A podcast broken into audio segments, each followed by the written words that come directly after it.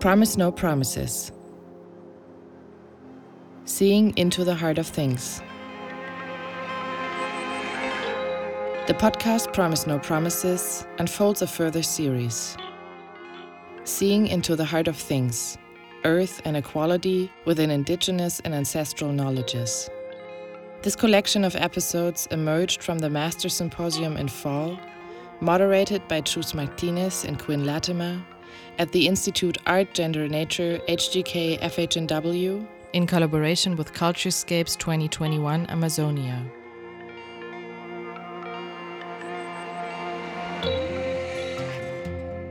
The contributions to the symposium were devoted to discussing Indigenous thought, decolonial feminisms, and the political possibilities of the mythic imagination. Certain questions will preoccupy us. How do indigenous cosmologies create forms for resistance? How does the Western imaginary of the Amazon, from its roots in racial capitalism to its corporate tech paternalistic present, cloud our understanding of how its people and non human spirits narrate themselves? How do ecological and decolonial practices find their form in the visual and oral matrices of indigenous narratives across the world?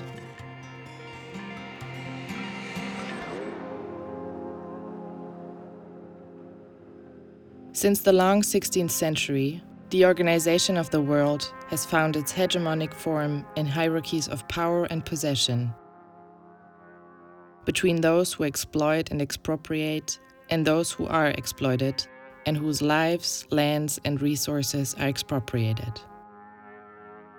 This is not the past, nor a function of ideology only. If the projected supremacy of one form of life over all others is only made possible by manifold forms of violence, one of these forms remains the invention and constant reinvention of nature by colonial cultures. This invention rests on an idea of progress in which nature is construed as what one emerges from. Indigenous ancestral epistemologies hold a different understanding of the real, though. The land owns us, Aboriginal Australians might say.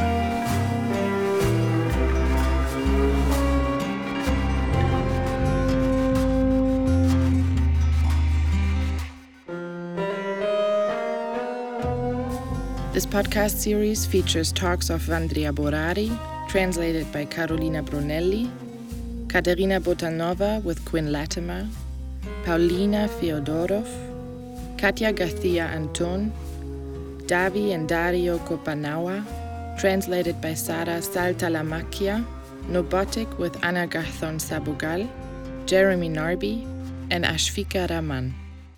Dialogue by artist duo knowbotiq, Yvonne Wilhelm and Christian Hübler, with Ana Garzón Sabogal.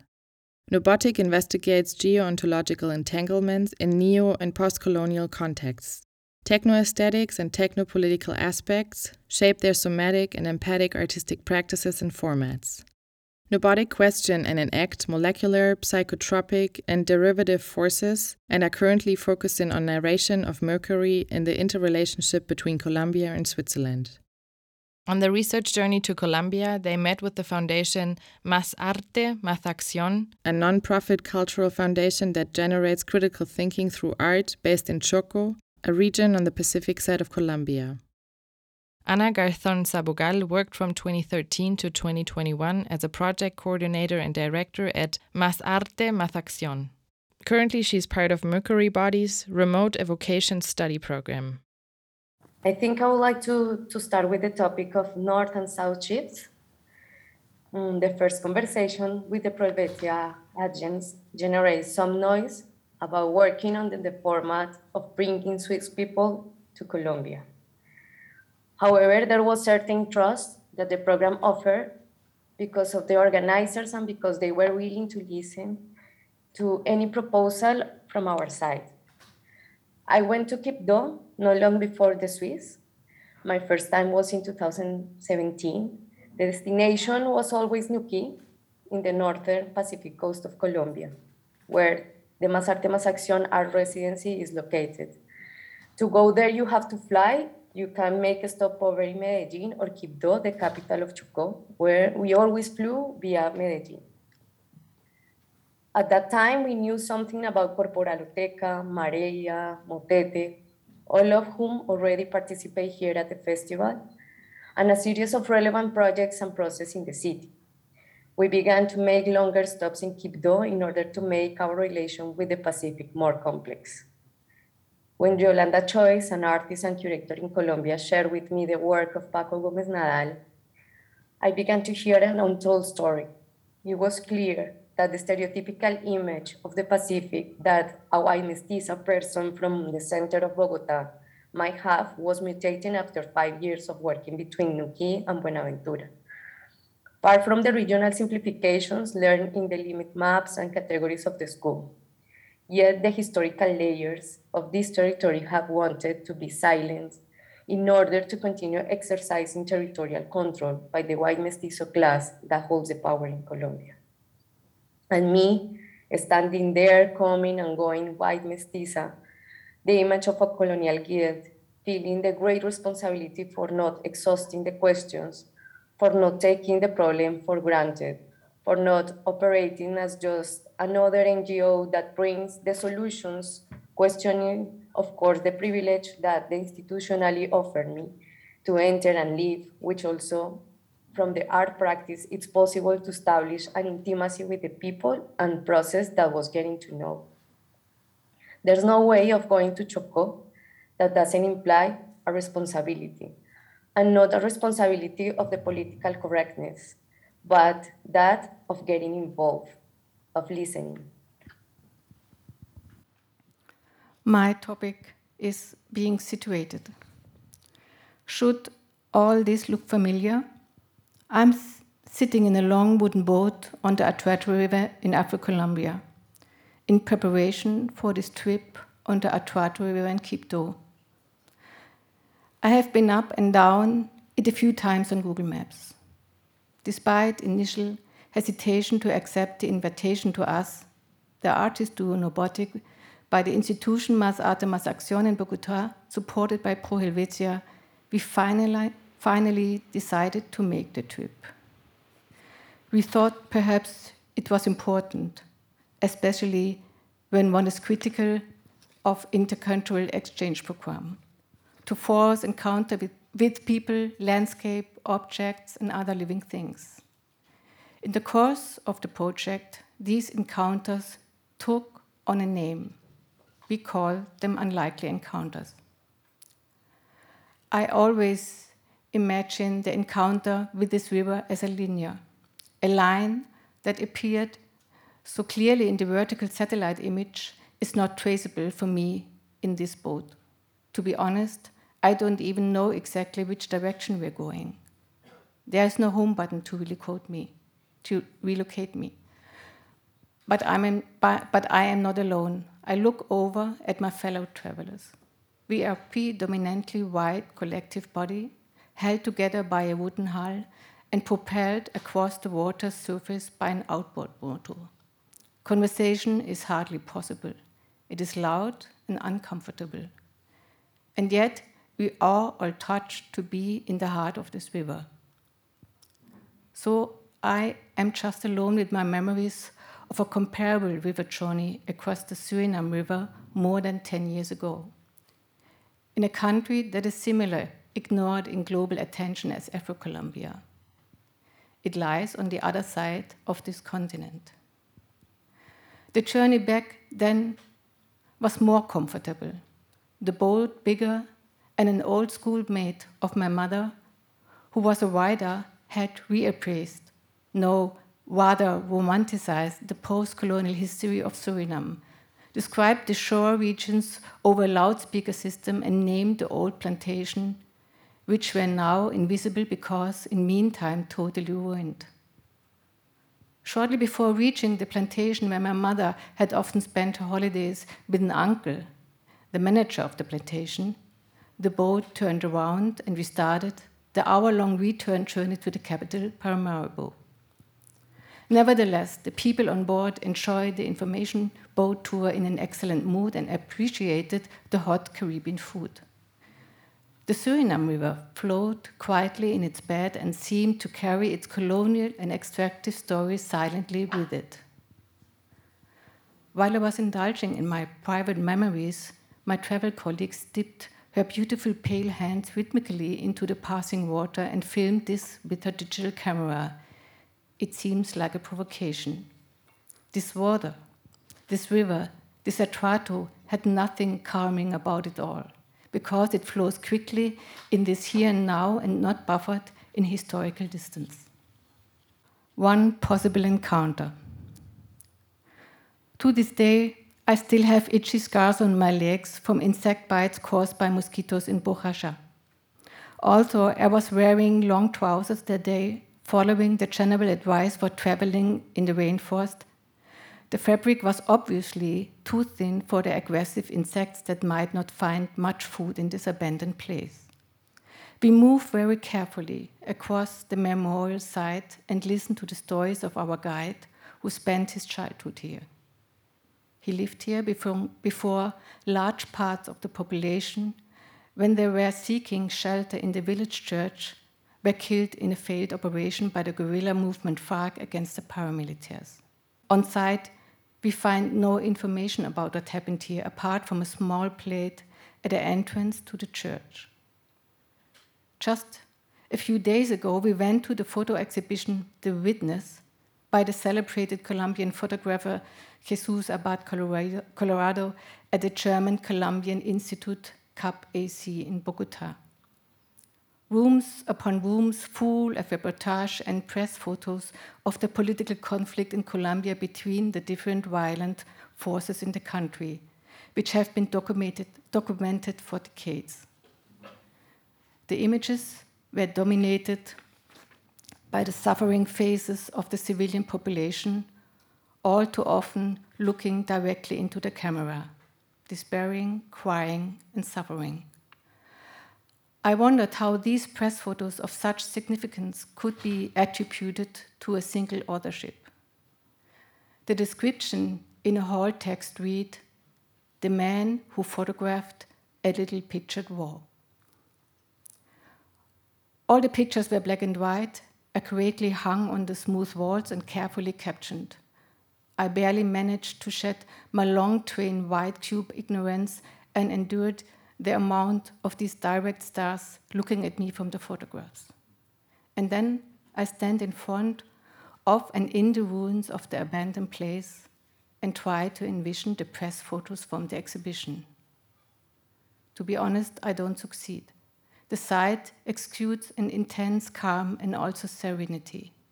The basketball court next to the ruins of the church is completely overgrown, but almost still inviting. The trees have intense red and appealing fragrant flowers, to which we traveler almost all succumb.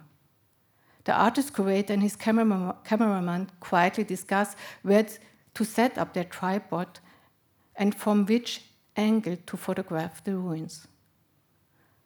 I move slowly towards the boat, a swarm of mosquitoes following me. We are in the malaria area and I don't have the appropriate prophylaxis. To these days, I have not looked Yvonne and Christian in the eye, nor have I have been to Rio Quito in Quito, nor have I been to Bojayá. On one of those stops in Quito, Alejandra, my colleague, met John Marie Nestroza, from the Cuenta Choco project. And she turned to the office in Bogota to tell us that they were having a great festival of Afro and indigenous literature. And that the way it was planned made the literature enter through the body.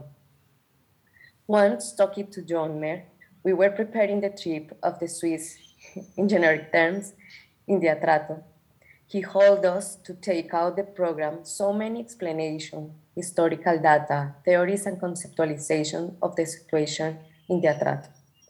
He said he believed that when they arrived here, they would have already read and studied maps and papers about this region. They know more about us than we do. His proposal was that they would take something with them that they didn't know. His proposal was to incorporate experience. That the theory would be comforting to them and that walking to the territory will establish a common ground for the bond.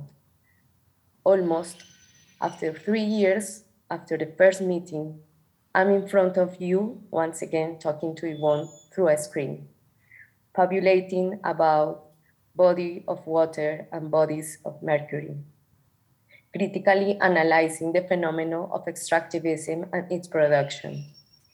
Lucas Ospina said, cynically, kind of, in a text of mining, we are traveling fast on the train pulled by the mining that grants us enough leisure to descend. We want to, encon- to counter the velocity of, of the progress with unhurried analysis. In fact, pretty savage capitalism is, in the end, a product of savage capitalism itself. All this considered, mining is very efficient at its own dysfunctionality. Atrato River, the institution, a hostile temporality. The people here and there are, as Ospina said, the phenomena that are allowed us to analyze, descend, and paradoxically, and slowly construct an improbable bond. In the first days after our arrival in Colombia, our hosts also took us to an exhibition dedicated to the 215th anniversary of Alexander von Humboldt's birth. It is a solidly designed exhibition with many original documents and drawings by the so called polymath Humboldt himself. I am impressed by the original edition of Humboldt's travelogues and the iconic diagrammatic representation of Mount Chimborazo with all its designated climate zones drawn and labeled by Humboldt. But over time, I started to have some doubts. Humboldt's presumption and the global adoration of his diagrammatic invention of the geological cross section, not only through the mountain, but through the entire South American continent, seemed very presumptuous to me. Later, I read what an art critic and an histor- historian of science writes about it. Quote, Every stroke is a theory about what remains hidden from view. She praises Humboldt's visionary qualities of representation, of being able to make the invisible visible. But you can see it also vice versa. Did Humboldt perfected a reductionist method of abstraction that he had learned during his training at the Prussian Mining Academy in Freiberg at the end of the 18th century? The procedure consists of leaving out many things and details that might obscure what one wants to see. And isn't he thus the father of an imperial visuality which, with which technology assisted explorative expeditions nowadays move through the rainforests? When they bend low over cartographies, cartographies and visual models? The wooden display cases immediately next to Humboldt's documents were the photographic images of the book titled Indian Types from the Amazon Region according to his own photographs taken during his journey in Brazil by Dr. Theodor Koch-Grünberg from 1906.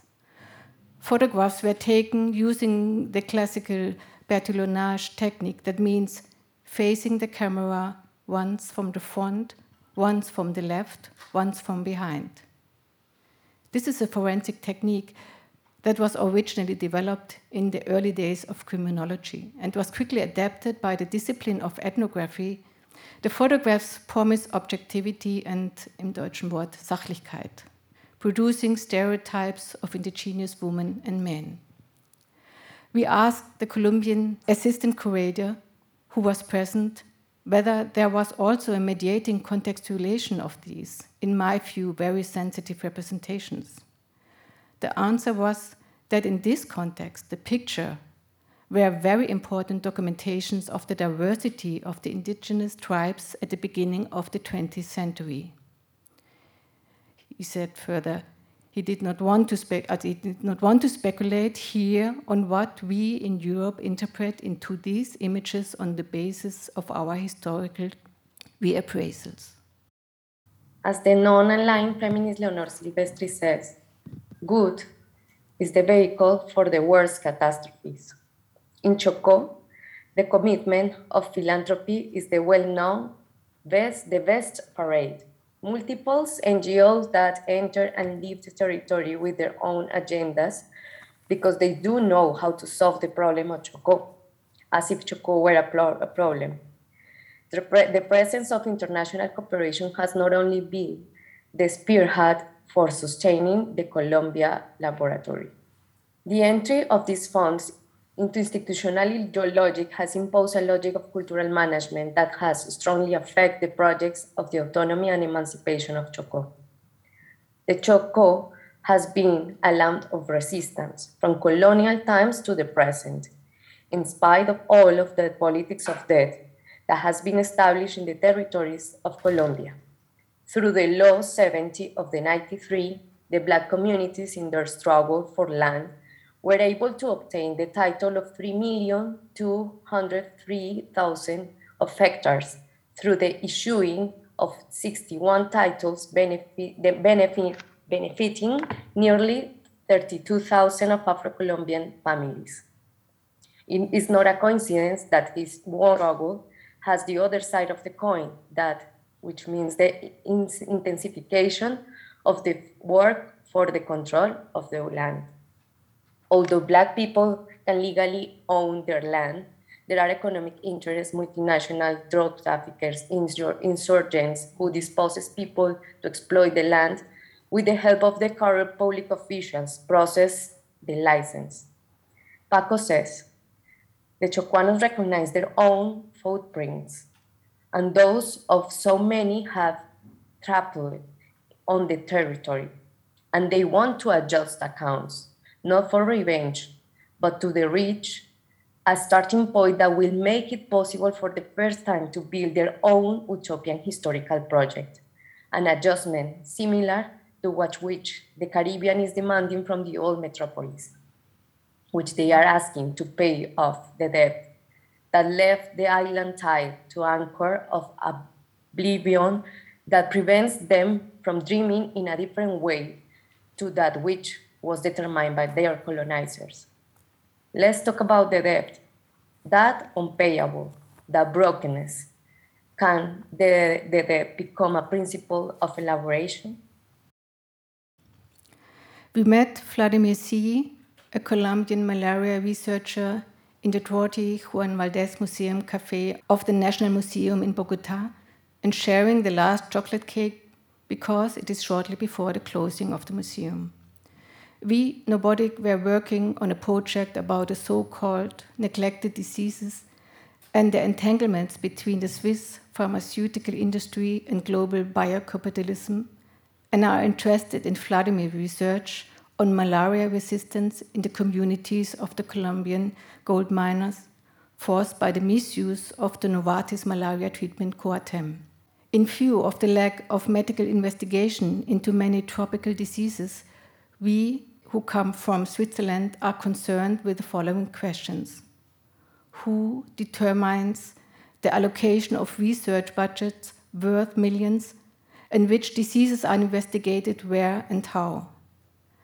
And what does this look like from the perspective of a country in which the neglected diseases are not negligible? And where does the immense force of the pharmaceutical concerns come from, which calls themselves philanthropic when investing in drug development for neglected diseases and thereby deciding and at least decide who may and must live and who must die. We tried to talk to him about his opinion on the great philanthropic initiatives of Melinda and Bill Gates, who have set the eradication of the malaria virus and the victory over cancer as their personal goal in life. But he kindly but firmly blocks our attempts to show solidarity with him on the level of critique of this phenomenon on Western supremacy immediately. Without this foundation of Bill Gates and Melinda Gates, he said he would not be able to do research at all. The foundation is the only institution which give him free access to the big data on the international research communities. He appreciate their quote commitment to philanthropy. We find this phrase on the website of the Giving Pledge, a charitable campaign created 2010 by Bill Gates and Warren Buffett. It says, quote, "The Giving Pledge is a commitment by the world's wealthiest individuals and families to dedicate the majority of their wealth to giving back. We would have liked to talk to Vladimir Si about what this giving back could mean from this point of view. During our research for the project Swiss Psychotropic Gold, I met Yolanda Ariadne Collins in the summer of 2019. She was a speaker in the Artistic Symposium two days of earthly delights at the Gropiusbau in Berlin and spoke about the globally demanded protection of the Amazon rainforest as an important carbon dioxide absorber. Trained in environmental science and international relations, she was an ICI research fellow in Berlin at that time and has been thematically deeply connected to the UN Global Environment Protection Program, such as REDD Plus what means reducing emissions from deforestation and forest degradation. She puts this huge imperative of care in relation to the local economies of the often illegally operating small scale gold miners.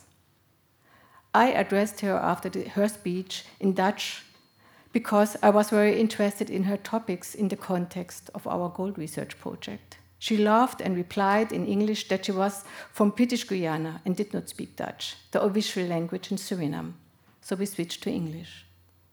We met several times after that in different contexts in Berlin, but we talked more about her marginalization in Berlin, the disinterest of her colleagues on her research topic, and what it means to graduating as a black woman in different European institutions in the Netherlands, Hungary, and the UK. It was some time later that I read her paper with the title Colonial Residue, REDD Plus, Territorialization and the Racialized Subject in Guyana and Suriname. She emphasizes the basic colonial structure of the approach, whereby the global north distributes funds to the governments with large shares of primary rainforest so that they take action against deforestation caused by the increasing number of artisanal and small scale gold miners in the area. Ariadne criticizes, as a result of her research, that the racializing relations in this context are mostly ignored or underrepresented. The ruling class of mulattoes in Suriname accept the monetary payment from the global environmental institution, but displaces the artisanal and small scale gold miners who are very often descendants of the Maroons, the escaped slave society in the rainforest, without being offered alternatives to subsistence. I realized that at that moment, I agree with her about our common area of interest of the increasing destruction of the rainforest by the gold miners in Suriname. I had not thought about the fact that the social status of my middle class mulatto family part could be problematic. In this general simplification of black and white, good and evil, right and wrong, I had always seen myself on the right side. In Chocó, it's not only the bodies of mercury that impose coloniality through the rivers and the rains. On the North Pacific coast, there is a ghost called Puerto de Tribugá, located in the municipality of Nuquí, where Más Arte Más Acción is based. Ethnic authorities and social organizations have worked for the last 30 years to care for the protect the coastal marine ecosystem in order to guarantee the sustainability of their community through an harmonious relationship with their economic practices such as fishing, agriculture, and tourism. In 2017, the port construction lobby's warnings went off. Social organizations, NGOs, and local organizations that make decisions about the territory, example, the Community Council, the Resguardos, and the Mayor Office, we create a broad working group that would allow us to think from the difference in the work of each of us and work towards a common objective to defend the vision of the well-being and development that the local communities are building in the territory against the politics of death and its homogenized in advance. At the time, enthusiastic activists and filmmakers from Medellin began filming a high production documentary. They brought in scientists and famous anthropologists shoot the landscape with the lenses and cameras, showing the exuberance and exotism of the biodiversity of this territory. They spoke of its ecosystem, importance, and the urgency of stopping any attempt to build a seaport. The dominant aesthetic they used at the different times was the best National Geographic style. However, like the Badlands, Terra Nullius appeared as a song, say, as the song sang La Tierra del Olvido in which only the landscapes appear, but not its inhabitants. And in the few occasions they appear, they reproduce the cultural stereotypes once again, uh, essentializing the, the communities as ancestors and guardians. While one of the hand, the narrative of these campaigns gains space in the national and international public opinion, on the other, they lose legitimacy in the local communities who have been the true guardians of the territory. Chocoanos claim that environmental activists only care about the rainforest and the whales. They ignore all the legal community and resistance efforts that for years the Afro and indigenous communities have had to sustain so that this pristine territory can be filmed and valued by the scientists and anthropologists. This documentary, which enters and leads Chocó in a format of, of an expedition, makes invisible the efforts of all, of all the collective work that has been done against the, the port, in which the language, the image, the legal tools, the strategical moments that have been carefully held.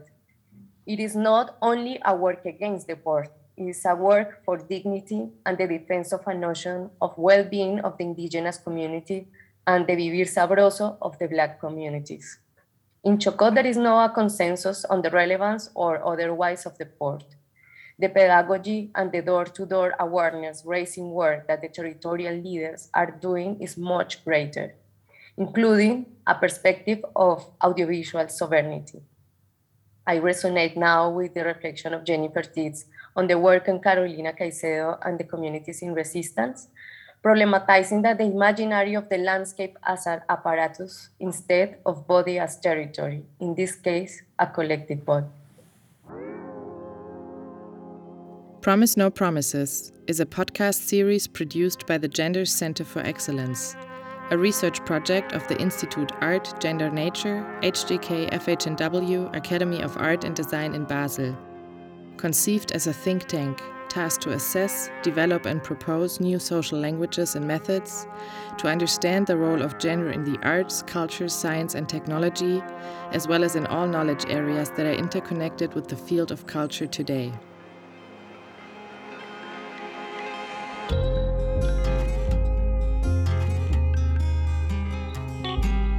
If you're interested to get more information about further podcasts and events related to this project, please visit dertank.ch or subscribe to our newsletter at info.kunst.hgk at fhnw.ch.